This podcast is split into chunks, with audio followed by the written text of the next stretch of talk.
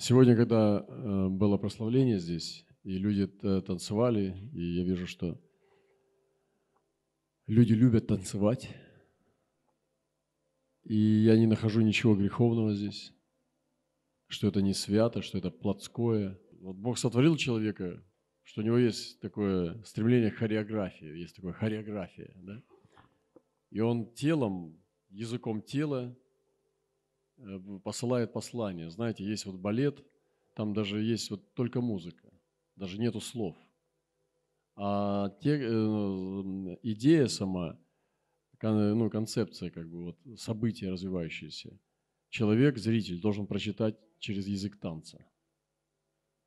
То есть есть определенное событие, и трупа, она протанцовывает это событие. И люди, которые разбираются в языке танцев, ну, в частности, про балет мы говорим. Есть также и другие стили, там современный язык, э, современный танец и так далее. Он должен э, принять послание через язык тела. И вы знаете, ну, надо быть, наверное, очень таким снобом, чтобы считать, что это грех. Я не понимаю, как религия могла зайти в такое ослепление, что считать, что танец – это грех. Я понимаю, что есть танцы разные, и есть, э, ну, как бы, э, которые поднимают низменные чувства, да? Но есть танцы, которые выражают язык поклонения. Вот. И, конечно же, танец не должен прославлять тело твое и ну, твои способности. А в танце не надо любоваться собой. Но танец – это прекрасно. И я называю это как разные языки, когда мы разными языками можем демонстрировать Божью любовь в своем сердце, выражать любовь к Богу. Эх, был бы я птицей, такие бы выписывал там а, не, просто невероятные петли. А был бы рыбой, то выпрыгивал бы из воды и шумел бы, чтобы Господа прославить, надводного и подводного. А был бы кротом, то под землей бы тоже кричал бы, что ад закройся. Вот. Мне кажется, кем бы ты ни был, ты можешь танцевать. Я не знаю, как танцуют кроты, но я знаю, как танцуют летучие рыбы, дельфины, птицы, когда они мириадами, ну они же не врезаются друг в друга. Вы видели когда-то огромная туча птиц, она как бы, ну, плывет хаотично, но она стройно плывет, там, не, там нету аварий, там никто не, никто не падает камнем, э, то есть не сбивают друг друга, хотя очень плотно.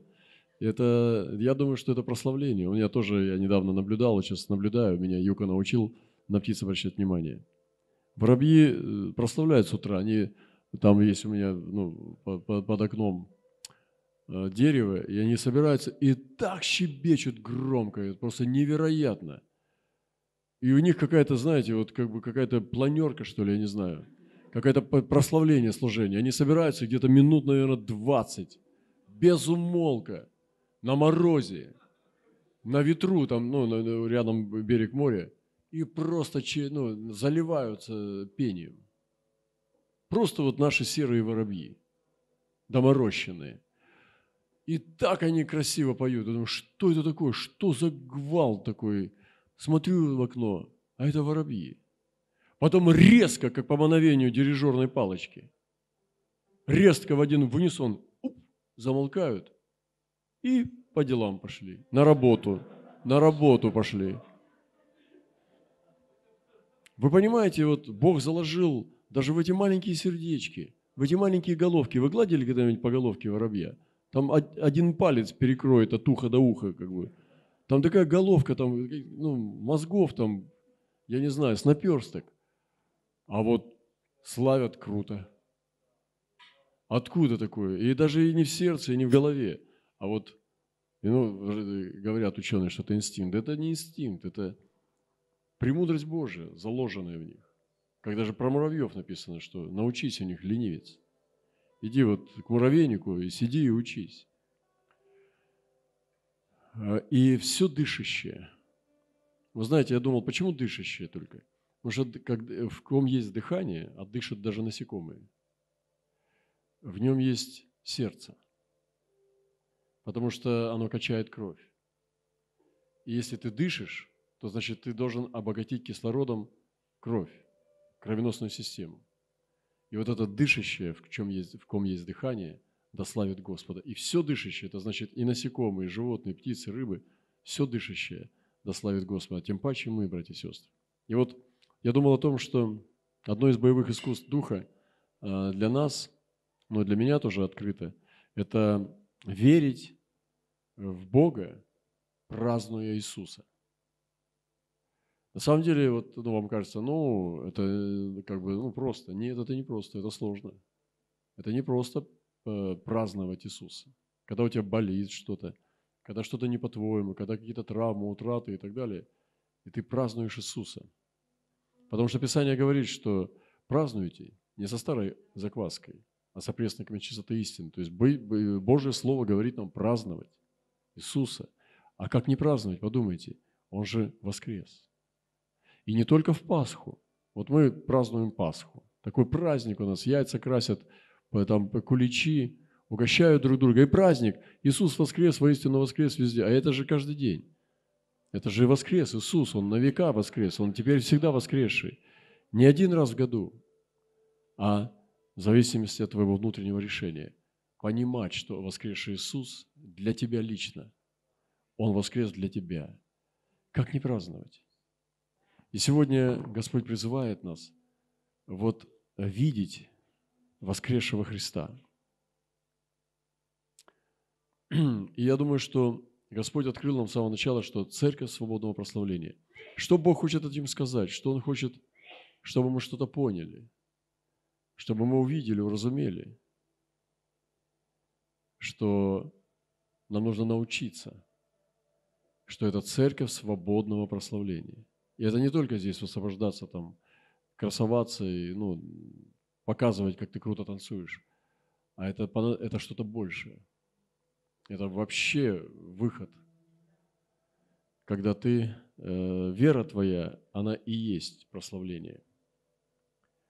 Церковь свободного прославления. И я думаю, что это относится тоже к поклонению, когда мы поклоняемся нашему Богу. Наша вера – это поклонение.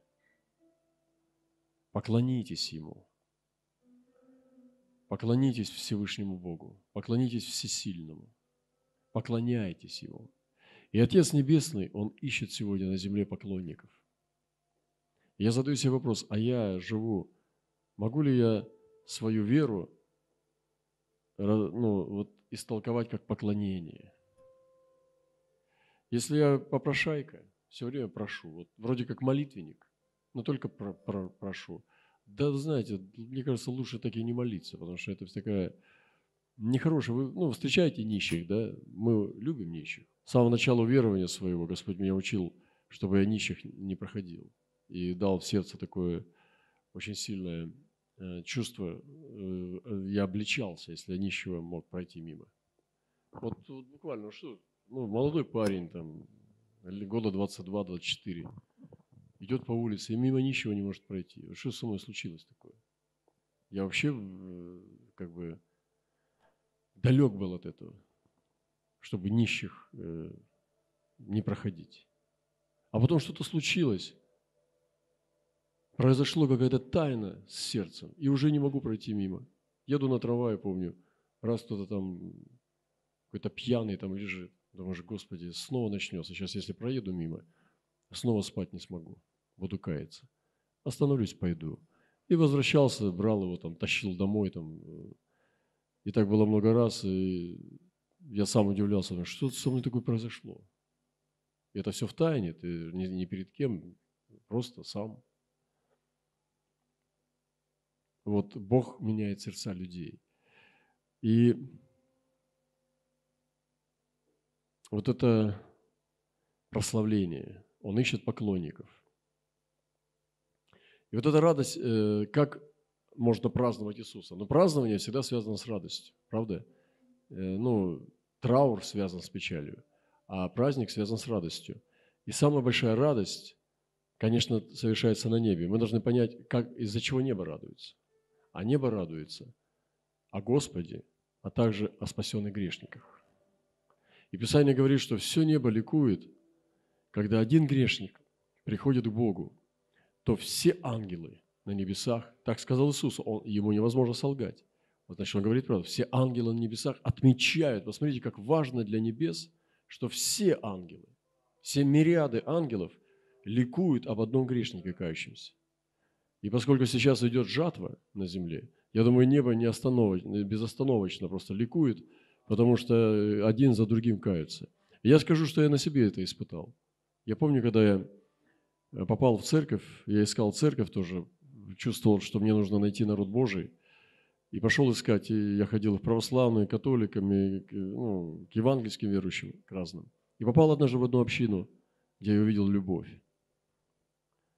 Святой Дух светился светом, и там даже был цвет, и запах благоухания. Моя Библия пахла несколько недель. Я когда открывал ее, оттуда шел благоухание Едема. И я принюхивался к страницам, но они вроде как типографской краской пахнут. А потом снова раз и тайна, и снова идет запах не от страниц, а от Библии открытой. Я открывал Библию и шел благоухание.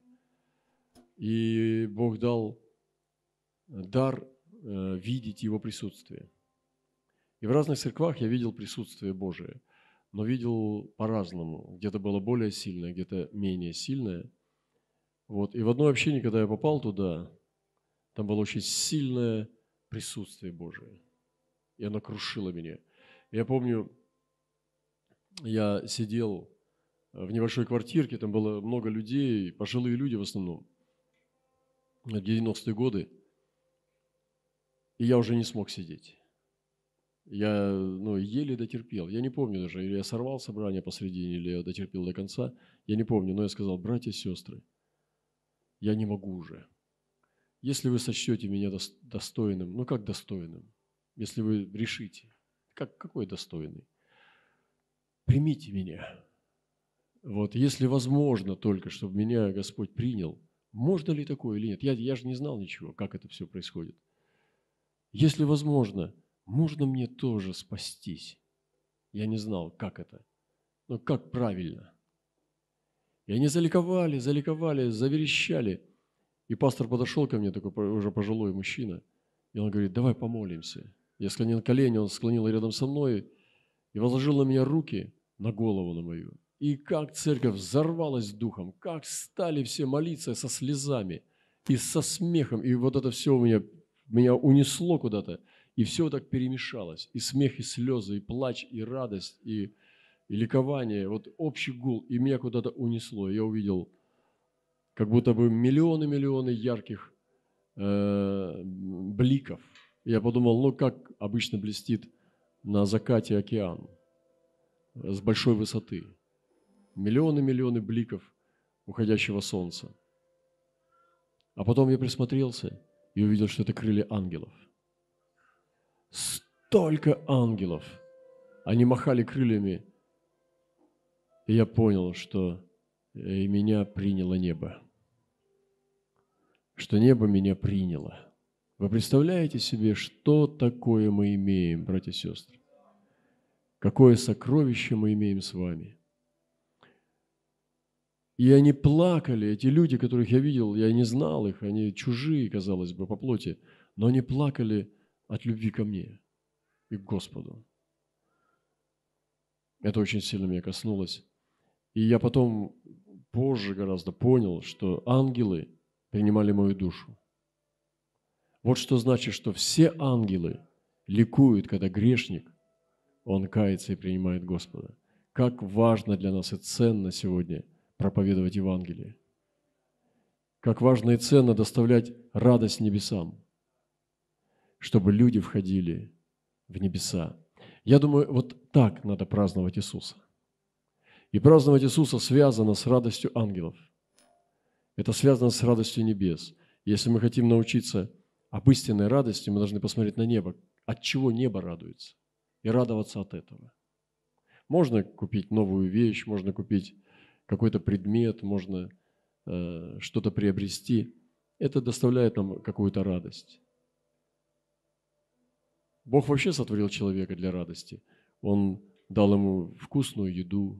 Мы когда вкусно кушаем, у нас эндорфины как бы срабатывают, и у нас хорошее, повышается настроение. Ну, они говорят химия, но это не химия, это душа, прежде всего. Какая-то улыбка, она рождает ответный, ответную реакцию.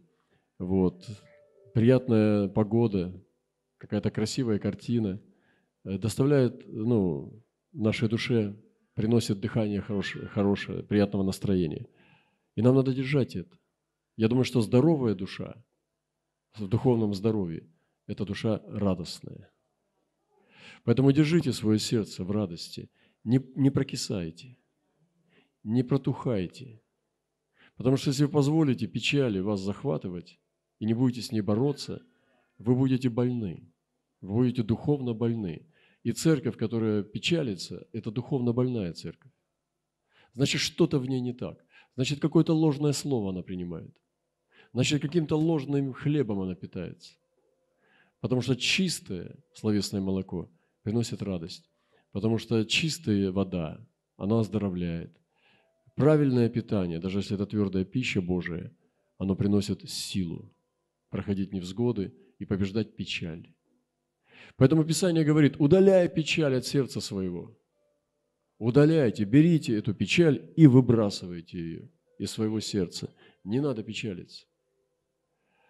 Боритесь с ней. Вы знаете, в традиционных религиях даже уныние считается смертным грехом, как блуд, как убийство. Почему? Потому что человек, предаваясь унынию, отворачивается от Бога, поворачивается к Нему спиной и не верит Ему, а верит чувствам своим. Не делайте этого. Держите свою радость при себе. Не позволяйте дьяволу обкрасть. И вы знаете, что за радость надо сражаться порой, потому что это уже когда этот дар переходит в плод, то тогда уже ее нету, она просто так на дороге не валяется, то за нее надо уже сражаться, чтобы держаться выше чувств, верой. И когда не радуется чувство, ну, где-нибудь, может быть, что-то болит там и так далее, то радуйся верой. Верой люби, верой жертвуй, верой верь. Поэтому празднуйте Иисуса – Церковь Божья, празднуй Иисуса. И давайте мы примем решение верить, празднуя Его. Аминь. Вот такая прекрасная у нас вера.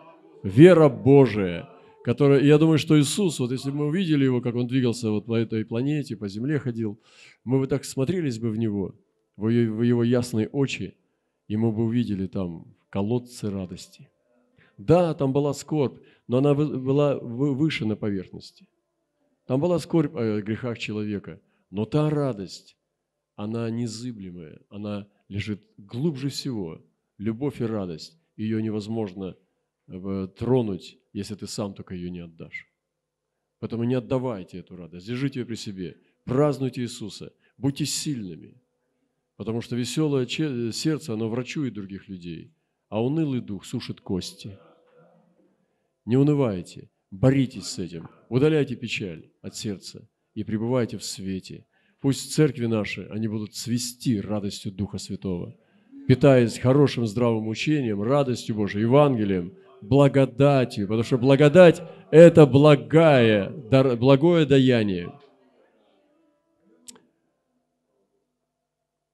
И еще одна вещь тоже в боевых искусствах Духа – такой сезон снова начался у меня такой спор, это, это, военный, спортивный военный, не знаю, даже не спортивный, военный. Снова меня по, по, влечет э, к боевым искусствам духа. Чувствуется, что Господь чему-то готовит.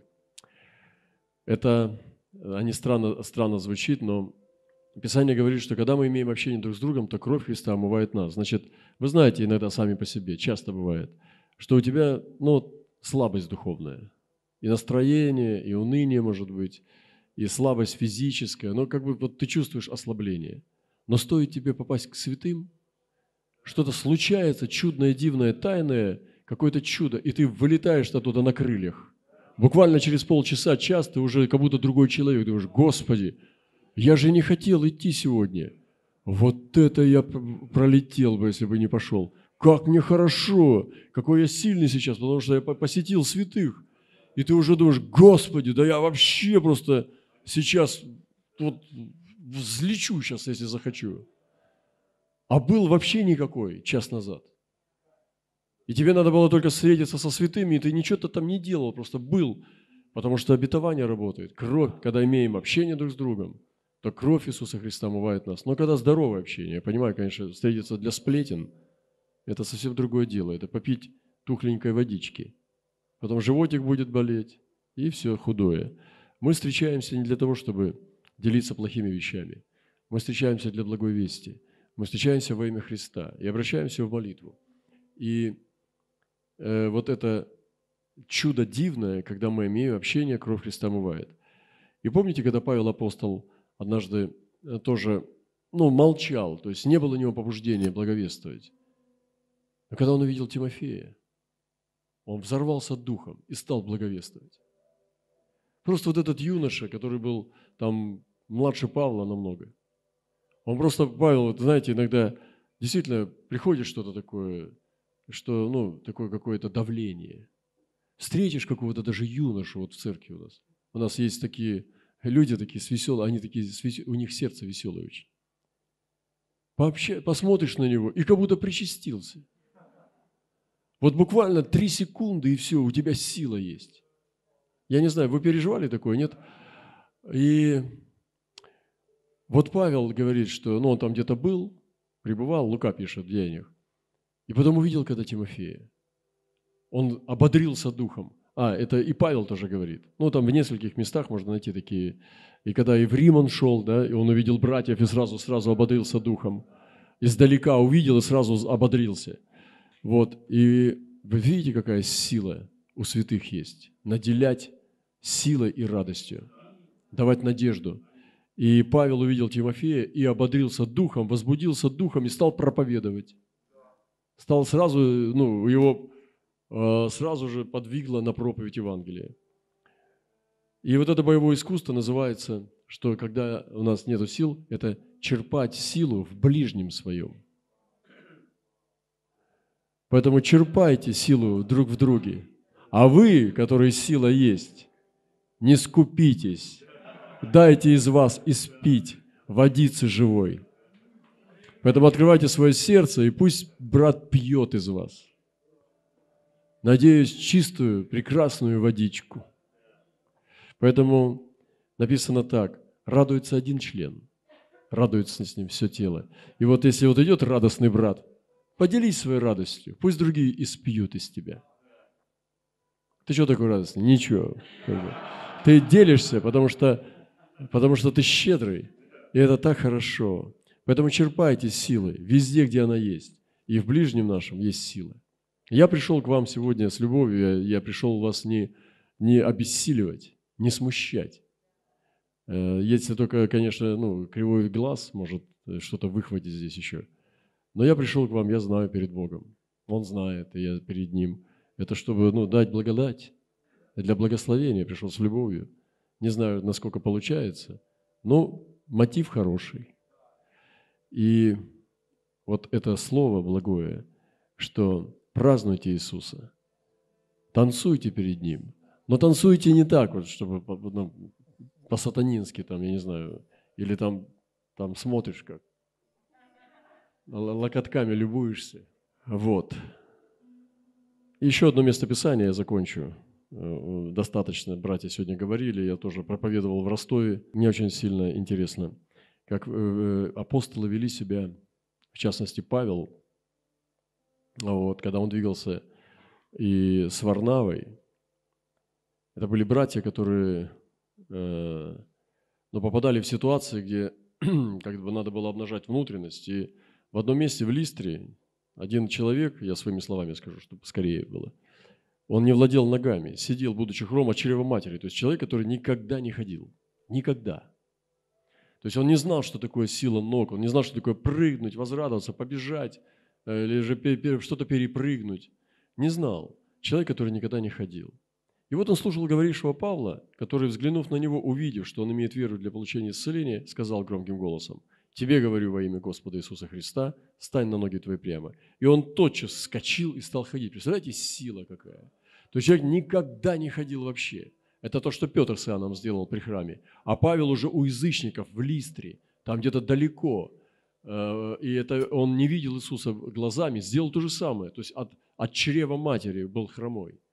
Как это от чрева матери? Да у него полностью атрофированное все было. Он даже не знал, даже если бы у него дать ему нормальные мышцы, ему надо учиться ходить, потому что он не знает, что такое координация движений. Понимаете, а он вскочил и стал ходить сразу. Вот это исцеление. Не на 10% и на 7,5%, а сразу. И вот, э, но что интересно здесь? Что Павел был на самом деле не такой уж и простой. Вот написано так. И он слушал говорившего Павла, который, взглянув на него, Павел, увидел, что он имеет веру. Видите, как Павел проповедовал? И Павел, когда проповедовал, он не проповедовал в глаза, как я помню, у нас в библейской школе учили, говорит, если зал, может, не принимает слово, смотри на часы. Там в конце зала, ну, типа, и смотри на часы и проповедуй, там, чтобы 45 минут отстреляться. Нет, Павел так не делал, он не смотрел на часы. Он в глаза смотрел. И когда он проповедовал, он смотрел в глаза, в глаза, всматривался, и вдруг увидел этого человека. И написано, и взглянув на него, увидел, что он имеет веру. Значит, Павел искал веру, когда проповедовал. Он делал так же, как Иисус, потому что Иисус ищет веру на земле. Иисус, он говорит, Сын человеческий пришед на землю, найдет ли веру на земле? Значит, Иисус ищет веру в нас. Он ищет веру в людях. И Павел искал эту веру. И когда он проповедовал, там была толпа в Листре. Вы понимаете, благовествовал, ну там много людей было. Но он нашел одного, вот этого хромого, в котором была настоящая вера. И тот смотрел на него, сидя на земле, и он поверил. И Павел это увидел, вы понимаете? Он поймал. И, конечно, ну, легче всего там, ну что, веришь, давай креститься там какому-нибудь уже нормальному там человеку. А такого хромого, да ну его, как бы отвернулся, потому что вдруг опозоришься. А он увидел в нем веру и говорит, и громким голосом, понимаете, апостольская смелость, громким при всех, тебе говорю, во имя Господа Иисуса, стань на ноги твои прямо. И тот скочил и стал ходить. Вот это апостольская смелость. Поэтому, когда вы благовествуете, смотрите в глаза людям, смотрите в глаза и ищите веру. Если вы поймаете эту веру, повелевайте просто морям остановиться, небесам склониться, э, хромым скакать, прыгать, глухим э, петь песни, немым и нищим благовествовать. Народ увидел, что сделал Павел, возвысил голос. Боги в образе человеческом сошли к нам. Вот люди. Назвали Варнаву Зевсом, ну, Зевс верховный, знаете, а Павла Ермием, потому что он начал слове. Ну, перепутали все. Вообще-то Павел был лидером. Вот, но перепутали, ладно. Жрец же идола Зевса, ну, верховный жрец в Листре, это такой священник Зевса, ну, типа там, я не знаю, там, главный шаман, может быть, типа того, находившегося перед их городом, храм, приведя к воротам валов, то есть вот ну это же надо быстро все сделать, пока они не ушли, не исчезли, боги сошли в образе человеческом. Знаете, сошли, исцелили хромого, он сразу валов, валов потащил, приведя к воротам валов и принеся венки. И вот апостолы стоят, смотрят, валы идут, венки подвигаются. Хотел вместе с народом совершить жертвоприношение. Вообще, как вот иногда часто, ну, Божьи люди, там, ну, как лидеры, проповедники, любят э, похвалу, правда? Вот я представляю, Павел бы никогда бы такого не сделал. Я понимаю, что ну, культура, там, культура, но вот они принесли вот эти жертвоприношения, то есть, ну, респектировать апостолов, там все. Можно было как-то все это сказать, Валов, давай, а, ну, здесь как бы Иисус Господь. Вот. Но апостолы, смотрите, как они поступили. Они, услышав о чем, разодрали одежды. Вот. То есть, ну, я не думаю, что они богатые были, у них было запасное, я не знаю, было или нет. Они просто не думали. Разодрали одежды и, бросившись в народ, вот бросились, понимаете? Бросившись, не, подай, не, не войдя, а бросившись. То есть это было скоро, они бросились в народ, бросившись, громогласно говорили, мужи, что это вы делаете? Мы подобные вам, человеки, благовествуем вам, что вы обратились от ложных идолов к Богу живому. И начали проповедовать им, подавая нам дожди с неба, плодоносные, исполняя пищу весельем сердца. И говоря сие, они едва убедили народ не приносить им жертвы, идти каждому домой. И стали выталкивать их домой. Ну, чтобы э, беды было меньше. Между тем, как они оставались там и продолжали учить, вот смотрите, как интересно, те же люди, которые кричали «Осанна», они же распяли Христа. И вот эти же люди, которые апостолов хотели почтить, смотрите, что произошло. Когда апостолы смело проповедовали, они убедили отстать от них говоря, они не говорят ничего истинного, а все лгут. Вот хромой уже ходит, радуется. А видите, как знамениями людям не поможешь. И враги Евангелия будут. И возбудив народ, побили Павла камнями, вы представляете? Там же. Стали забивать камнями и вытащили его за город, почитая умершим. То есть, но была проверка, он, они били по щекам, проверили, дыхания нет, пощупали пульс. Труп – и волоком вытащили его за город, то есть это не 10 метров. Это надо было тащить его, но вытащили. За город, почитая умершим. То есть все, бездыханный. Павел, исцеливший там несколько часов назад человек. От рождения. Вот видите, что? И выбросили его. Вытащили за город и оставили. Ученики собрались около него. Пошли искать труп. Они-то тоже, наверное, думали, что Павел умер. Пошли искать труп. И когда собрались около него, он встал и пошел в город снова. Я к чему говорю? Вот то, что я сказал несколько минут назад. Черпать силу в ближнем своем. Я уверен, что если бы ученики не пришли, Павел бы, возможно, никогда не встал. Понимаете, когда они пришли и встали вокруг этого апостола, раба Господня, что-то стало сдвигаться, что-то стало происходить, какая-то жизнь стала переливаться. Понимаете, что-то стало подаваться, пошло наделение, дух стал двигаться, и Павел встал. Тут даже не написано, что они молились за него. Не написано. Написано, что они встали, собрались около него. Он встал и пошел в город. И я представляю, как он шел. Это же после камней, вы понимаете? Представьте себе, что это такое. Это же минимум все это, ну, как бы, синяки там, все это ушибы тяжелейшие, может, переломы. И он встал и пошел в город снова, там, где его побили. А на другой день удалился с Варнавы в Дервию. Проповедав Евангелие этому городу и приобретя довольно учеников, вот синяки, наверное, еще не сошли, возможно, все лицо синее было. Приобретя довольно учеников, это красота какая, представляете? Они обратно проходили Листру, снова в Листру вернулся, где побили его. Иконию и Антиохию, утверждая душу учеников, увещая пребывать в вере и поучая, что многими скорбями надлежит нам войти в Царство Божие. И рукоположив им пресвитеров каждой церкви, помолились с постом и предали их Господу, в которого уверовали. Невероятная сила жизни в апостоле Павле была. Невероятная. И это не, это не то, что он был такой крепким физический человек. Это не то, что он такой был мощный, не болел ничем а это сила жизни Христа. Это упование на, на вечного, понимаете? И проповедь его была после этого увенчана красотой. И здесь написано, они утверждали души учеников. После того, когда ты был мертвый и воскрес, когда тебя побили камнями за Евангелие, да, ты будешь утверждать. Почему многие люди смущают? Да потому что они не страдали за Христа. Человек, который пострадал за Христа и получил благодать Божию восстать после этого, после страданий, он уже несет утверждение.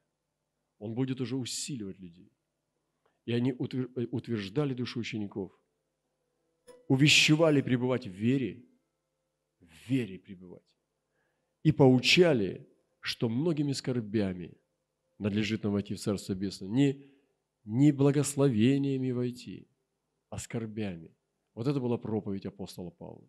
Братья и сестры, я уж не знаю там вот все витиеватости новых учений. Вот в моей Библии написано, что апостол Павел учил, что путь в Царствие Божие лежит через многие скорби. Я хочу с Павлом. И рукоположив пресвитеров каждой церкви. Посмотрите, священство какое святое. Я не знаю, прошли ли у него синяки или нет еще, но это было невероятно. И этот хромой пошел с ними или нет, я не знаю. Но он рукополагал пресвитеров, вы понимаете? Каждой церкви. Помолились с постом, и он постился. То есть вот верность Евангелию, понимаете? Полностью верность священному Евангелию. Помолившись с постом, это не был такой свободный поэт, художник, понимаете? Это священник был.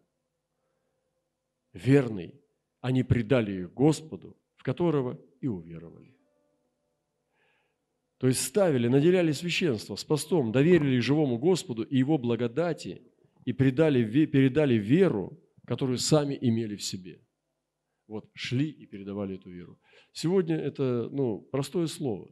Я специально здесь не искал чего-то экстравагантных мыслей, как сегодня ну, очень как бы популярное, что-нибудь такое, знаете, пер перцовое, типа пророческое служение обязательно должно быть перцовое, какое-то такое, с фишкой. Я так не думаю, что пророческое служение должно быть с фишкой. Я не думаю, что это должно быть супер откровение. Вау, как бы, точно, ты пророк. Нет, пророческое служение, оно к истине. Оно открывает истину и делает ее понятной через откровение Святого Духа. И вот это прекрасное слово, восхитительное. Я сегодня в Москве здесь, вот в нашей, нашей церкви, провозглашаю вот это служение. Страдание за Христа – это сила Божья, это смирение, когда он не принимает славу, это сила жизни восстающая, это радость Господа в праздновании Иисуса Христа, и это священное действие для насаждения церквей и поднятия священников Божьих по всей земле. Вот в этой чистоте и истине мы с вами и спасемся, и спасем слушающих нас, которые идут нам навстречу и по пути.